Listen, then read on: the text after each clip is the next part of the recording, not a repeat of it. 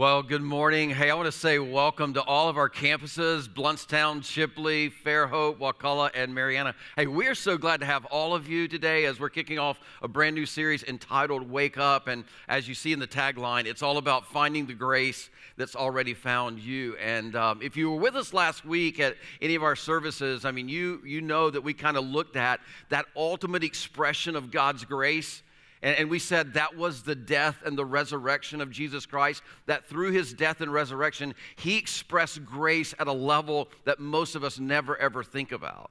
And there's something else that we discovered is this is that East, that moment that we call Easter, it changed the world because it was God's definitive statement of his incredible, amazing, how great his love really is for you and for me.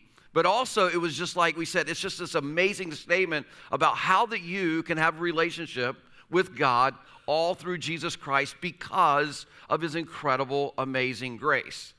In fact, as we continued to talk through last week, we learned that a right standing with God, it comes through faith in Jesus Christ, right? But the most amazing part was is that it's given to us by this thing called grace. Now, here's the thing about grace. We don't earn grace we don't have to perform to get it or behave just right to, to kind of work for it. It's not about anything that we do because we can't do enough. It's just simply given to us freely because of the grace of God that He has chosen to show to you and to me. Now, here's the thing that I know. If you grew up around church world, you might have heard of this word grace that we're just going to be talking about for the next four weeks, but exactly what does it mean? Well, here is the definition that we're building the next four weeks on. This is a conversation we're going to have the next four weeks about grace. And here's our definition, and that is this grace is the unexpected, unearned, and undeserved favor of God. In other words, grace is something that you receive because of who you are, and grace is something you receive in spite of who you are. And you know what? That's what makes the death and the resurrection of Jesus Christ so absolutely incredible. Like, think about it. When you think about God's favor through grace on every one of us, it's like God didn't show us His grace in the moment that we deserved it or that we earned it. No, no, no. What He did is He showed us His grace in the moment that we least deserved His grace. And I think that's why so many of us, when we hear this thing, and it's why we're going to have a four week conversation about it, it's why when we hear this thing called grace, and that's available to us freely through Jesus Christ, I mean, we think it's just too good to be true. Because when you stop and think about it, nothing else in the world works that way. I mean, for example, when you think about your job or when you think about your school or sports, what do you have to do in those things? You have to earn your way. It's like we are rewarded when we do well, and we are penalized when we don't. It's like nobody scores like a nine or a 10 on the ACT, and, and, the college says to them, Hey, don't worry about that. We'd love to have you anyway. You're just such an amazing person. You just come on our school on a full ride scholarship. No, nobody does that. That's not the way it works in your life. You get what you earn. So, what happens is, as we go through life, because that's kind of the philosophy of life, that's how it works in life, we, we naturally think, well, it must be the same way with God. Like, I think I've got to be good enough, or I got to perform good enough, or I got to be religious enough to make sure that God is absolutely happy with me. So maybe if I can be good enough, and if I can act good enough, and if I can do enough right things, then I can keep a right standing with God. See, that just makes sense to us, doesn't it? But then comes along this thing of grace, and we hear about it, and we go, that just seems too good to be true. Because grace says, God gives me his favor without me earning it or even deserving it. And nothing, nothing in our life works that way except grace. And here's the thing if you and I can ever really believe and even embrace this one truth, I'm going to tell you something, folks. It won't just change the way that you view God, it will change the way that you view yourself forever. So, as I said, for the next four weeks, we're just going to unpack this simple word, this one word. It's simple to say, but man, it is so complex sometimes for us to really embrace. And here's what we're going to do we're going to unpack this word, this idea, in a way that maybe you wouldn't expect. Because, see, here's the thing. If you've ever read much of the Bible, this, this, is what you know. Whenever you open up the Bible, you go to the New Testament part of the Bible and you read about the life of Jesus, and, and then you read about the life of the early church after Jesus went back to heaven. What, what do you see? I mean, it's like you see grace everywhere, don't you? But we're not going to go there. Instead, what we're going to do is we're going to unpack this whole idea of grace by spending these next four weeks in the Old Testament. Now, here's the thing if you've never read the Bible, that's just not like a big deal to you.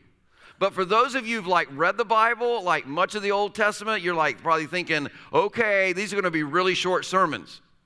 Because there's not a whole lot of grace in the Old Testament from your perspective. Like in most people's minds, there's a lot of rules and a lot of ju- uh, judges and judgments and plagues and, and laws and all those kind of things. And, and you might not even say it out loud, but you've maybe read the Bible enough to go like, I don't even like reading that Old Testament.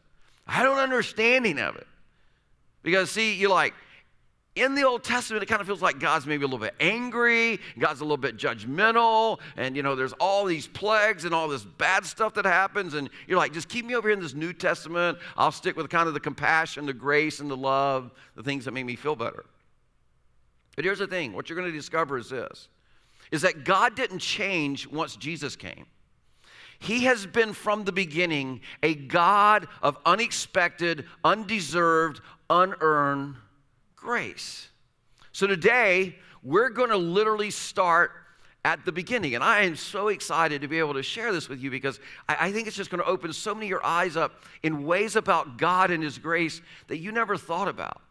We're, we're going to discover some things about the grace of God in the very beginning of Scripture that I think is going to change your view of God and maybe how you view yourself from this point on. So if you want to read along or you want to act like you know where you're going in the Bible without having to look in the index and you bring your Bible and you're always like kind of embarrassed, today's a great day. Just turn to the first page in the Bible. That's where we're starting. Right? So this is a great day to kind of follow along in your Bible. We're starting in Genesis, what's Genesis called Genesis chapter 1. We're going to start in verse 1. We're also going to put on the screen as well. Now, here's the thing you need to understand.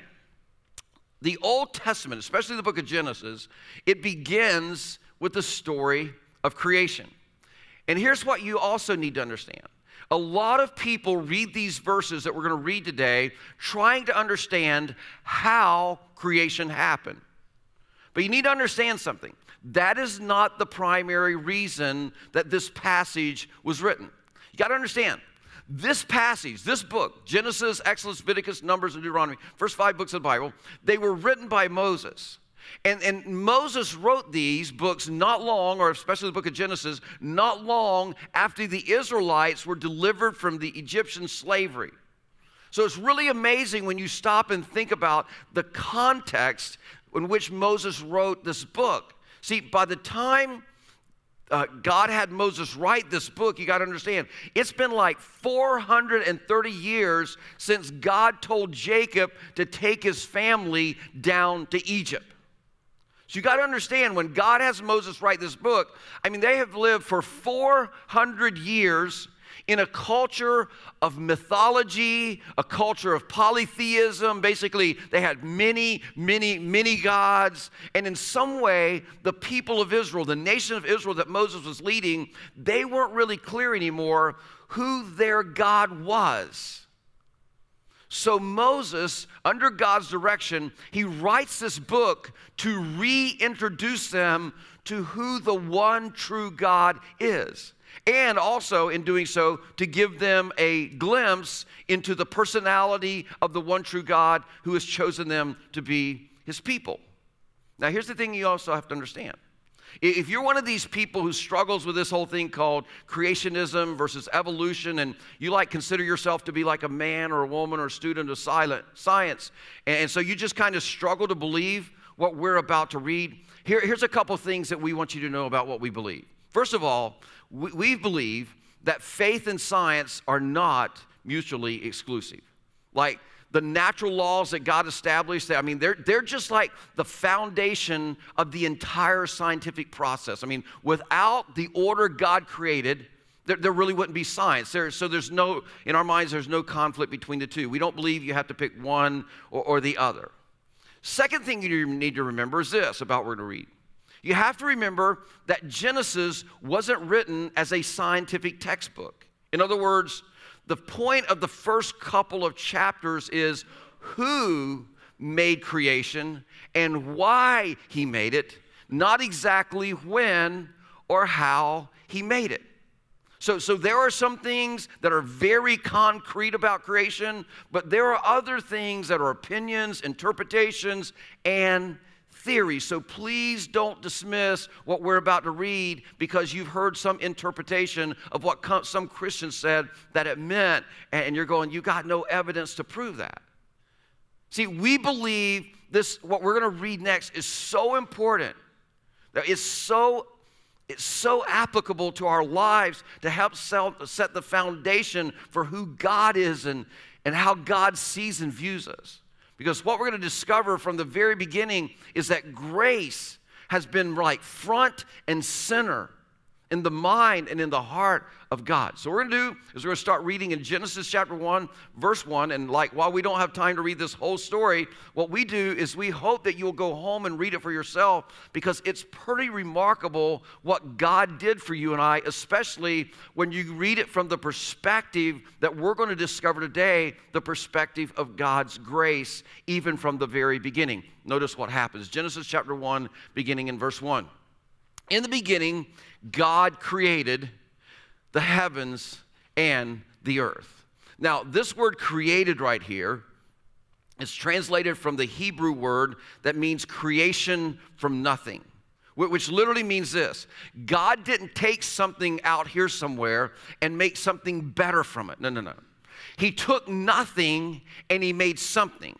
Specifically in this verse, he made the heavens and the earth. Another way of saying that is he created the sky and the land. He created these two things. And by the way, that's why Christians basically historically have believed that the universe has a beginning because God created the heavens and the earth. And over the last few decades, there's been evidence that have pointed science to that as well. Now, here's, here's a very, very important question, and that is this Why would God create anything? Like, what would motivate God to create something. I mean, like, did God create because he's like lonely or bored or he needed something to do? And there's no evidence to support that. What was it because he needed something? Well, by definition, God doesn't need anything because he's completely self sustaining. Was it because we deserved it? Well, it really couldn't be that because we didn't even exist yet at that point in time. So, why would God choose to create an environment that had the ability to sustain life? Think about that. Why would God choose to create an environment that had the ability to sustain life? There is only one reasonable answer it was the unexpected, undeserved, unearned favor of God. He, he was giving you and He was giving me the opportunity to be.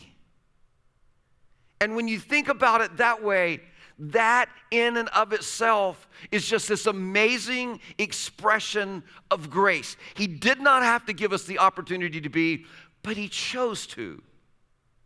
So, in the beginning, think about it this way in the beginning, God created, and in the beginning, there was grace.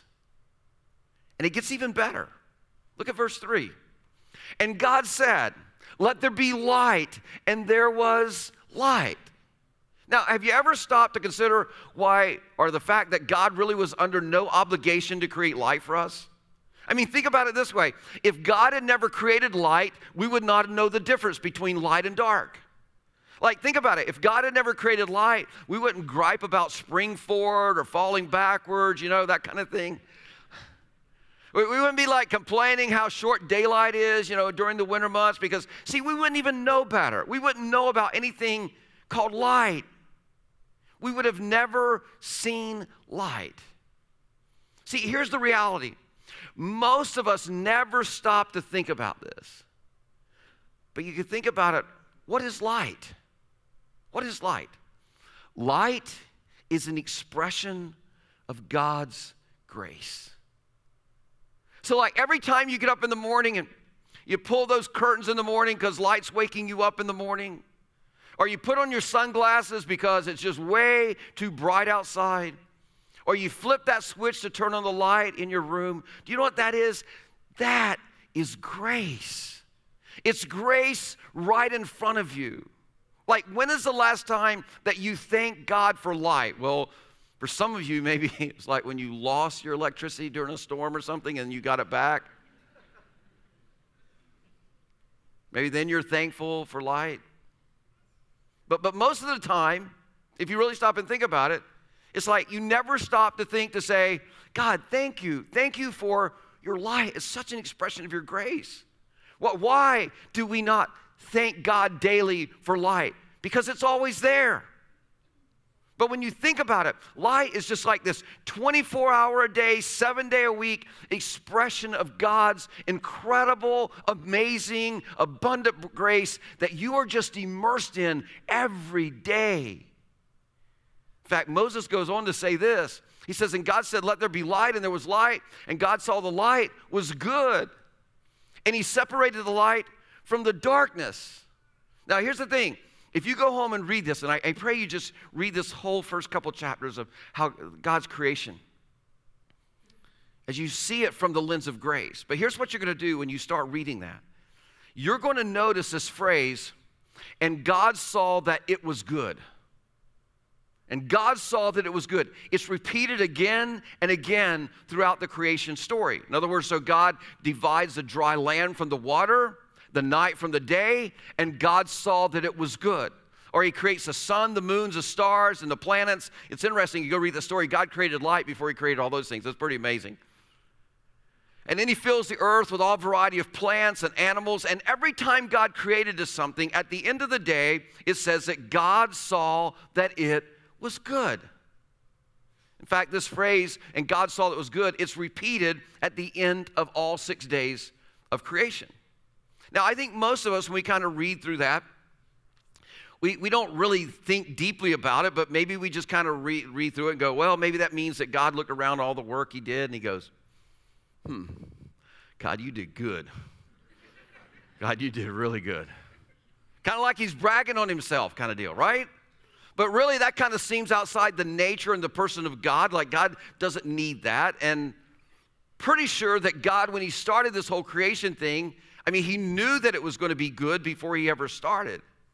Now, some theologians, they say that this word good here, it means good like in a moral sense, but that doesn't really make a lot of sense because land and water, they, they are like, they can't be like morally good or bad. So, really, what is the phrase that God saw that it was good? What does it mean? What does it mean? Here's what it means it means that every day when God created, and he looked over what he created. When he looked at the sunsets and the landscapes and the streams and the waterfalls and the plants that he provided for food and the plants that he provided for beauty, when he looked at the end of the day and he saw the trees and the animals and the birds and the butterflies and the oceans and the beaches and the mountains and the jungles and the fields, when God looked at all the beauty and when God looked at all the variety, when God looked at all the resources that He had created and put on this planet called Earth, and God said, That's good, it's like He's saying, That's really going to be good for them. Yeah, they're going to like this. It's really going to be good for them. See, when God saw that it was good, he saw that it was good for us. That's just an amazing statement of God's grace. And if you're still not sure about that, just listen to verse 26. Here's what he says Then, literally, now that everything is ready for us, and everything is prepared and the stage is set just like God wanted it to be for us. It's like Can you imagine the joy and the delight of God as He's creating all this, going, oh, this is going to be so good for them? This is going to be so good for them. Here's what it says Then God said, Let us, and this us is referring to the Father, the Son, and the Holy Spirit all being involved in this whole process. Here's what He says. So let us make man in our image, in our likeness, which is just is amazing by itself, this statement right here, let us make man in our image in our likeness, it is an amazing, remarkable expression of God's grace because what he's saying is, I'm going to make man in our image so that there can be communication, there can be conversation, there can be connection. That God would give us that opportunity. It's an amazing, amazing expression of His grace. Here's what He says Then God said, Let us make man in our image and our likeness, and let them rule over the fish of the sea and the birds of the air and over the livestock and over all the earth and over all creatures, all creatures that move along the ground. Which means this. Once God had created everything in this world just the way he wanted it. Once God was able to step back and go, "Ooh, man, this is going to be really good for them." It's like at that point in time, God says, "Okay, I'm going to hand over the keys to this creation. And He gave us a world that was perfectly suited to sustain us. And it wasn't an environment with just like bare necessities. I mean, it is a world.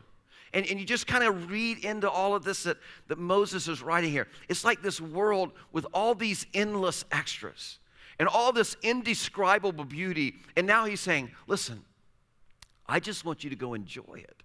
I want you to just go manage it well because I'm leaving it all in your hands. Here's the keys to it it's my gift to you. Do, do you know what you call that kind of gift from God? That's grace. The unexpected, unearned, undeserved favor of God. In the beginning, God created. And in the beginning, God gave abundant grace. Now, some of you are sitting there thinking, well, that's really great and that's really awesome and maybe even a little inspiring, but that was a long time ago, like, what's the point? Well, here's the point, and please, please don't ever forget this. You might want to write this down.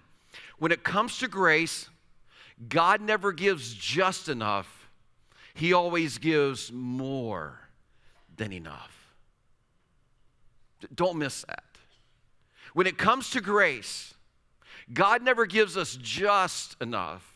He always gives us more than enough. See, for some of you, I mean, that's what God had you show up today for. Because some of you, you think that you've run out of grace. You, you so desperately want it. I mean, you just don't think it's possible for you to have it anymore. I mean, like, you think you've done way too many wrong things and too many bad things for way too long. But the truth is, and you see this from the very beginning is God gives us grace and abundance and you've been surrounded by his display of grace toward you for your entire life. Like you have craved grace. You wanted to find grace, but he's saying to you and I in this creation story, but grace it's already found you. I mean, just think about it. Think about how many expressions of God's grace do you experience every day, and you don't even recognize them. I mean, like from the body that you have to the air. Some of you, my body is not a statement of grace. Yeah, but come on. From the body that you have to the air that you breathe, to the ground that you walk on, to the food that you eat, to the water that you drink, and the people that you love, and the pets that you have that you treat better than the people that you love. You know, all this stuff that surrounds you, that you're immersed in every day, all this that you enjoy, every last bit of it is a gift of God's grace to you. You are literally immersed in God's grace 24 hours a day, seven days a week, and we never stop to see it. See, through creation, God is saying, I'm not just giving you enough grace to get by. I'm giving you more than enough. You are rich in grace because God is the God of abundant grace. Now, next week, we're going to pick up on this story kind of where we're leaving off today. But here's where we want you to make this very practical and applicable in your life. We, we encourage you to do this. And, and, and it's very, very simple, and that is this find the grace that's found you by slowing down and saying thanks. In order to begin to experience the grace of God that has already found you, that is already surrounding you, theologians call this common grace from God to all mankind to experience this grace that's already found you, just slow down and say thanks. This week. Now, we're not saying, okay, well, you commit to doing this for the rest of your life because for some of you go, wow, that would be too big a challenge. But we're just saying, like this week, would you focus on slowing down to notice the expressions of God's grace in your life that surround you every day because they're all around you? And then would you like pause for a moment and stop and say, Thanks, God, for this amazing gift that reminds me of your abundant grace. See, like every time you see a sunset, every time you see a sky that is full of stars, would you just pause and say, Thank you, God. Thank you for this amazing gift of grace. See, we, we kind of live out in the country and and there's just times I just like to look up in the star-filled sky. It just, just does something for me. I know it does something for so many of you. And, and, and like when you look at it, and it's just so clear, and it's so beautiful, and it's so magnificent, and you feel so overwhelmed with something, don't you? And many of you, you're just like, I could look at this all the time. Why? What am I feeling? And you don't know what it is you're feeling. But you know what you're feeling? You're feeling that it's one of God's expression of his abundant grace to you. And it's just so magnificent. And it's expressing his grace. And he's saying his grace is so big and it's so amazing. You're like, oh, I could just take this in again and again. And he's going, that's my grace. It's abundant. Listen, every time you sit down to eat, man, slow down and stop and say thanks. Wow, God, this food that I got here, it's, it's because of your grace. Pause to thank Him long enough for the air that you breathe and, and things like light and, and your hearing and your smell. Like, think about it.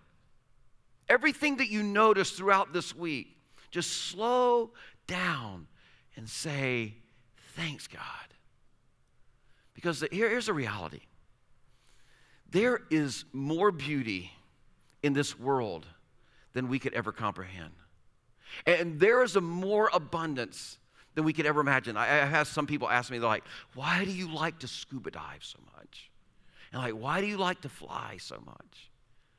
Because see, it's like when you rise above it you can look down on it, it's just so absolutely amazing. And then that's the reason I like to fly.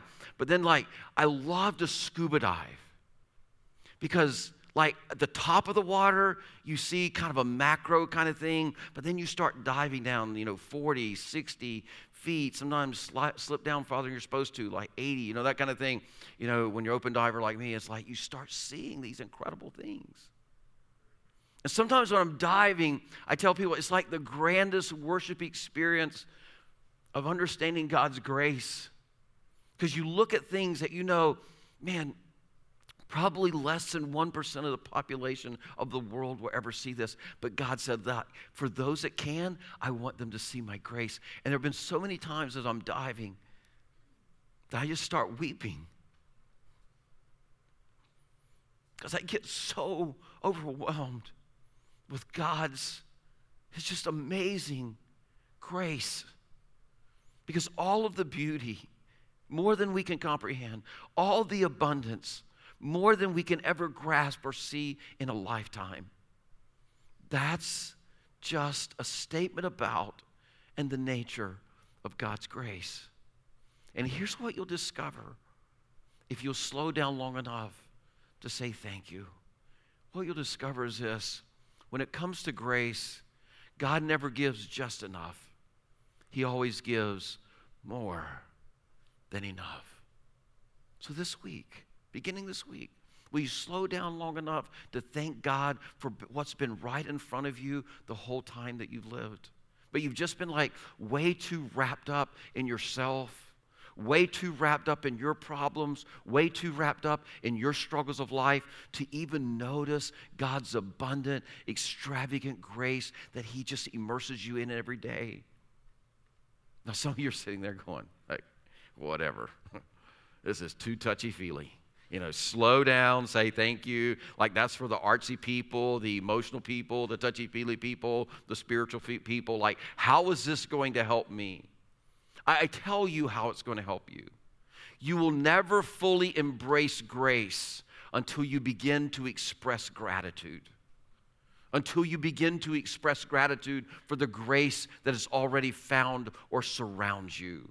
It's just how it works. Because, see, gratitude, it has this way of changing how we see the world. Gratitude has a way of just changing how we see God and how we see other people. So, if you will stop and you'll make a habit to do this, to just slow down and say thanks, and, and we're not just saying, like, do this like once or twice during this next week, but we're saying like multiple times a day. But if you'll just stop or begin to develop this habit of stopping and saying thanks, of, of expressing your gratitude to God for the everyday gifts that He's already provided for you, it will change the way you view God. He'll become so much more personal to you. You'll begin to understand the depth of His love and His grace toward you. It'll change the way that you view your circumstances in life. Like, you will stop blaming God for every every bad thing that has come your way, and you won't feel like that He owes you everything because you will be aware of the fact that He's already given you more than you could ever consume, more than you could ever comprehend, more than you could ever imagine.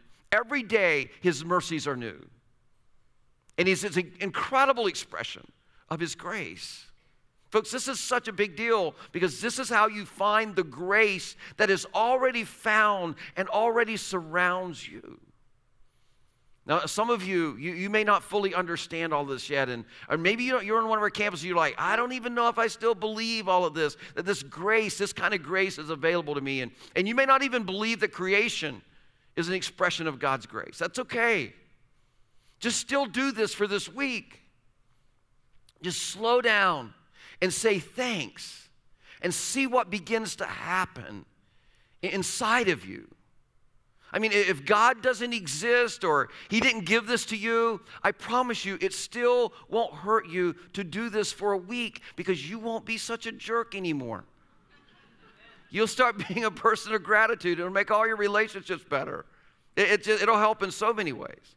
But if it's true and, and we believe this is true that God created all of this for you. He created it for you. Think about that. The next time you look at something that God has created, go, God, really? You created that? You said, oh, that's going to be good for him. Oh, that's going to be good for her. Oh, they're really going to like this.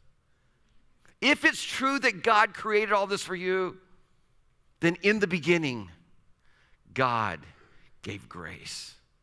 And imagine how different your life would be if you truly begin to embrace this and this truly became personal to me, um, personal to you. In fact, imagine how different God and His grace would just feel to other people through you if this became personal to you. So, for this one week, would you just become aware and be grateful for God and His presence and, and all of His expressions of His grace in His life to you? Please, like, please, this week, don't take them for granted. Don't, don't go through life acting like you deserved it or treat them just like their daily gifts as their ordinary kind of thing in your life because they're not. But just slow down and say thanks and see if expressing grace doesn't help you begin to experience or gratitude, say, expressing gratitude doesn't help you experience God's grace. Because what you're going to discover when it comes to this thing called grace is no matter who you are, no matter what you've done, God never gives you just enough grace. He always gives more than enough. And for many of you, that's a great place for you to start today. Will you bow your heads with me in prayer?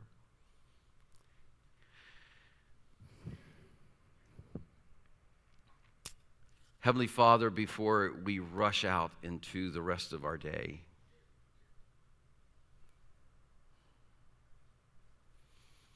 we just want to pause.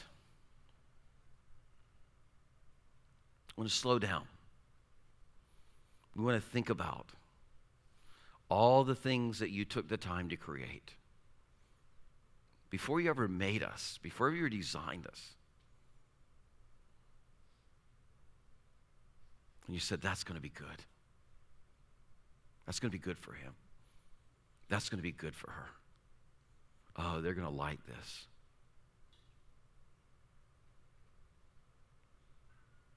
God, I want to thank you for placing that incredible statement of grace, your creation, around us, immersing us in it. I pray that this week, this will not be the only time that we pause to say, Thank you, God. Thank you for your amazing grace. And God, as we begin to express our gratitude for your grace, may we begin to believe in our hearts at a whole nother level that you never give us just enough grace. You give us more than enough grace. That there's none of us that are too far gone or been too bad or done too much for your grace to bring healing and forgiveness and life and wholeness to our being. So, God, we, we just want to say thank you. Thank you for your amazing, amazing grace. Help us to live in it today. We pray all that in Jesus' name. Amen. Hey, everyone, thanks so much for being with us. We'll see you next week as we continue this conversation. Have a great day.